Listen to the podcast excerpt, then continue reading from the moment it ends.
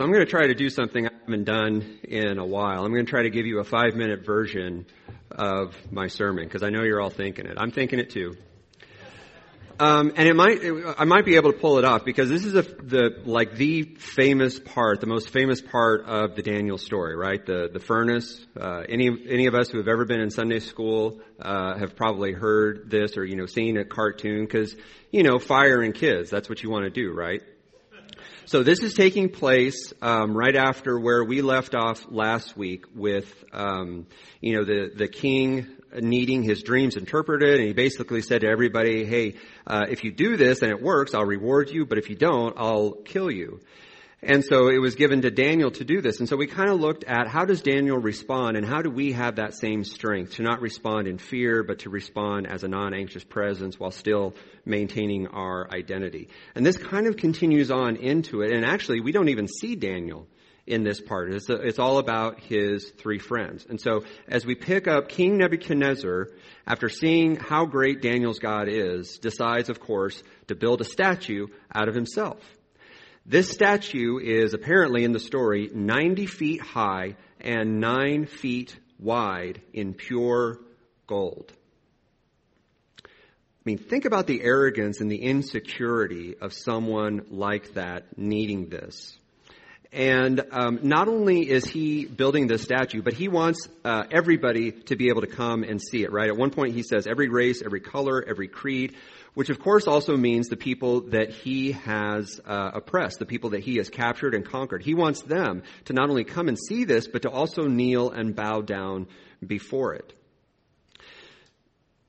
The unfortunate truth is with people like King Nebuchadnezzar, and, and by the way, these kinds of kings and rulers have uh, unfortunately not died out throughout history. Um, history still shows how they exist. Um, they do not come out of a vacuum, right? Part of the reason that they are able to continue is because leaders like this are able to tap into a part of, of our humanity that we may not want to admit exists. And so this is part of how the power is able to build in the prestige. That they, that someone like this is able to actually get followers who, who follow them not just because of oppression, but because they're actually buying what these leaders are selling. And then sometimes they just force people to do it. In a similar circumstance, uh, if you remember the first Avengers movie, Loki, the god of mischief, comes to Earth to conquer it. And at, one point, he uh, arrives in Germany. And he tells all the people to kneel before him. And he forces them to do it. At one point, he says, Is not this simpler? Isn't it more simple? Isn't this your natural state?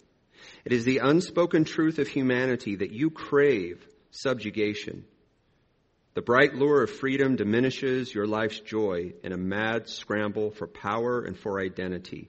You were made to be ruled. And so in the end, you will always kneel. And this one old man stands up and he says, Not to men like you. And Loki says, There are no men like me.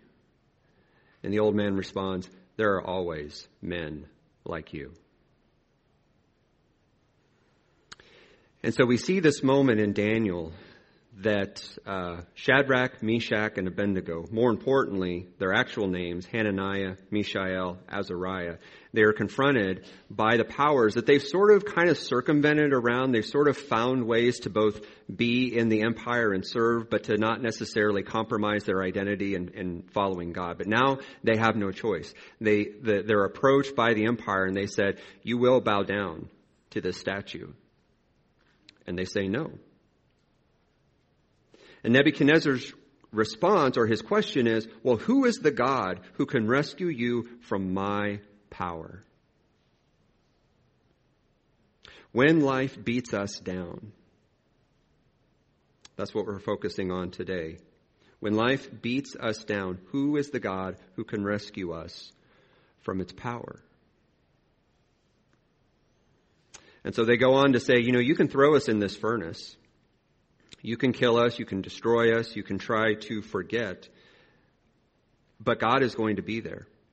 And even if God doesn't save us, this is the important part. They say, even if God does not save us, it will not make a difference. We still will not serve your gods and we will not worship your statue.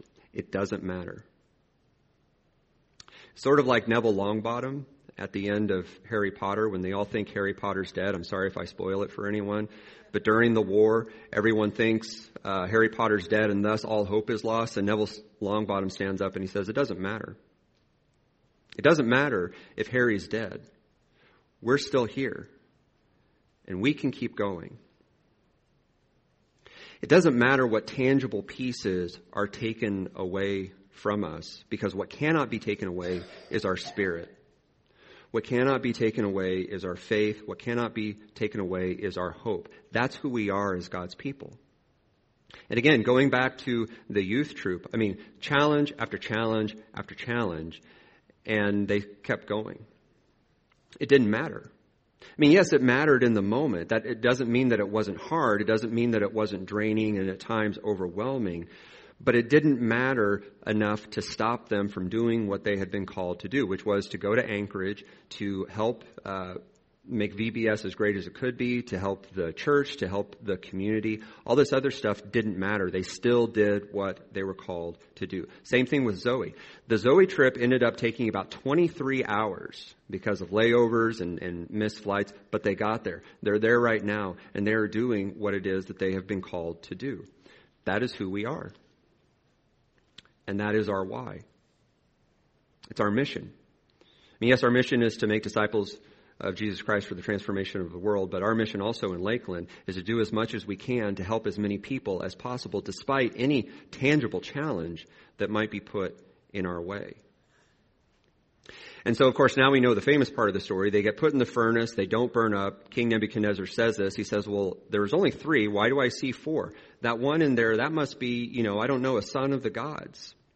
And so they let the three out and they say, oh, this is fantastic. I'm going to give you even more power, more prestige. Because for a guy like Nebuchadnezzar, power is all he knows. Power is all he understands. So he's either going to try to push it upon others, or he's going to use it to reward others who really please him, or in order that he saves face in front of his empire. But as Emily said in her video, this Pledge Sunday, what it is that we are doing, what we continue to do, is not about power and status. It's not about making ourselves look bigger and better. It's about pro- providing for our youth, both now and in the future, what it is that they need to be who they have been called to be so that they have a place to be themselves, to grow, to disciple, to lead, to encourage, to simply be a safe place, as we have been saying, to explore their faith. And so maybe a few years ago, as we were talking about this, it may have been more of that kind of old style attractional model. You know, if we, if we, if we build it, they will come. But I think one of the things that we've been seeing out of the pandemic, and now that as we're moving forward into this, even though there are challenges, and some of us maybe say, well, in this state, why are we spending all this money? Because we see the growth happening. We see the growth in youth ministry. We see the growth in neighborhood. We see the growth in scouts. And this building needs to reflect that. And so, to tap into our United Methodist roots, this renovation is an outward visible sign of an inward spiritual grace that we already see happening. But you know what? If we didn't have those tangible pieces, it still wouldn't matter. Because we would still live into God's calling to love God and to love each other. The tangible pieces are helpful, but in the end, it's not about that. It's about how we live in communion with God and with each other. For example, some of you may know the story of Dietrich Bonhoeffer, a German pastor and theologian during World War II who was imprisoned because of a um, assassination plot. Oh, sorry. you have to uncover it to see it. There's a sermon. So Dietrich Bonhoeffer, who was a pastor and a theologian, maybe this will fit in here somehow. So when he was in prison for the assassination plot that of course failed, he would still serve communion. He would still uh, participate in the sacrament and the ritual of communion. But here's the thing. He didn't have the elements. All he had was an empty plate. But he would still enact the ritual. He would still take the bread And embodying the, embodying the story of Jesus, he would break it and he would give it, even though it was invisible. And he would say, Take of this, all of you. Do this in remembrance of me. And likewise, even though he did not physically have the cup, he would still enact the motion. The motion of taking a cup and of saying the words, This is my blood. It is poured out for you and for many for the forgiveness of sins. As often as you take of this, do so in remembrance of me. It didn't matter that he didn't have the cup. It didn't matter that he didn't have the bread. He still had the Spirit because he knew Christ was still with him. And every now and then, the story says, even the prison guards would participate.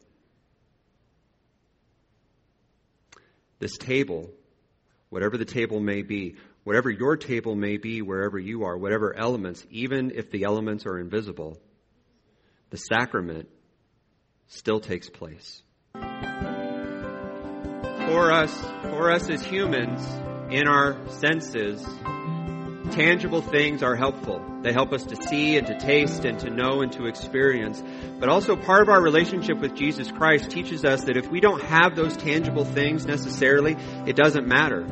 As the three friends said, if you put us in that furnace, that's fine. But it doesn't change anything of who we are and who God has called us to be. We are still going to be that. We are still going to do that. There are some tangible things this morning that didn't necessarily work out the way that we thought, but you know what? God was still here. God is still here and God still is wherever it is that we go. And so as we go, let us share that foundation. Let us share that love and hope and joy that when life beats us down, it doesn't matter. God is still with us and God still calls us forward. So may we go forward in God's world and may we go in peace. Amen.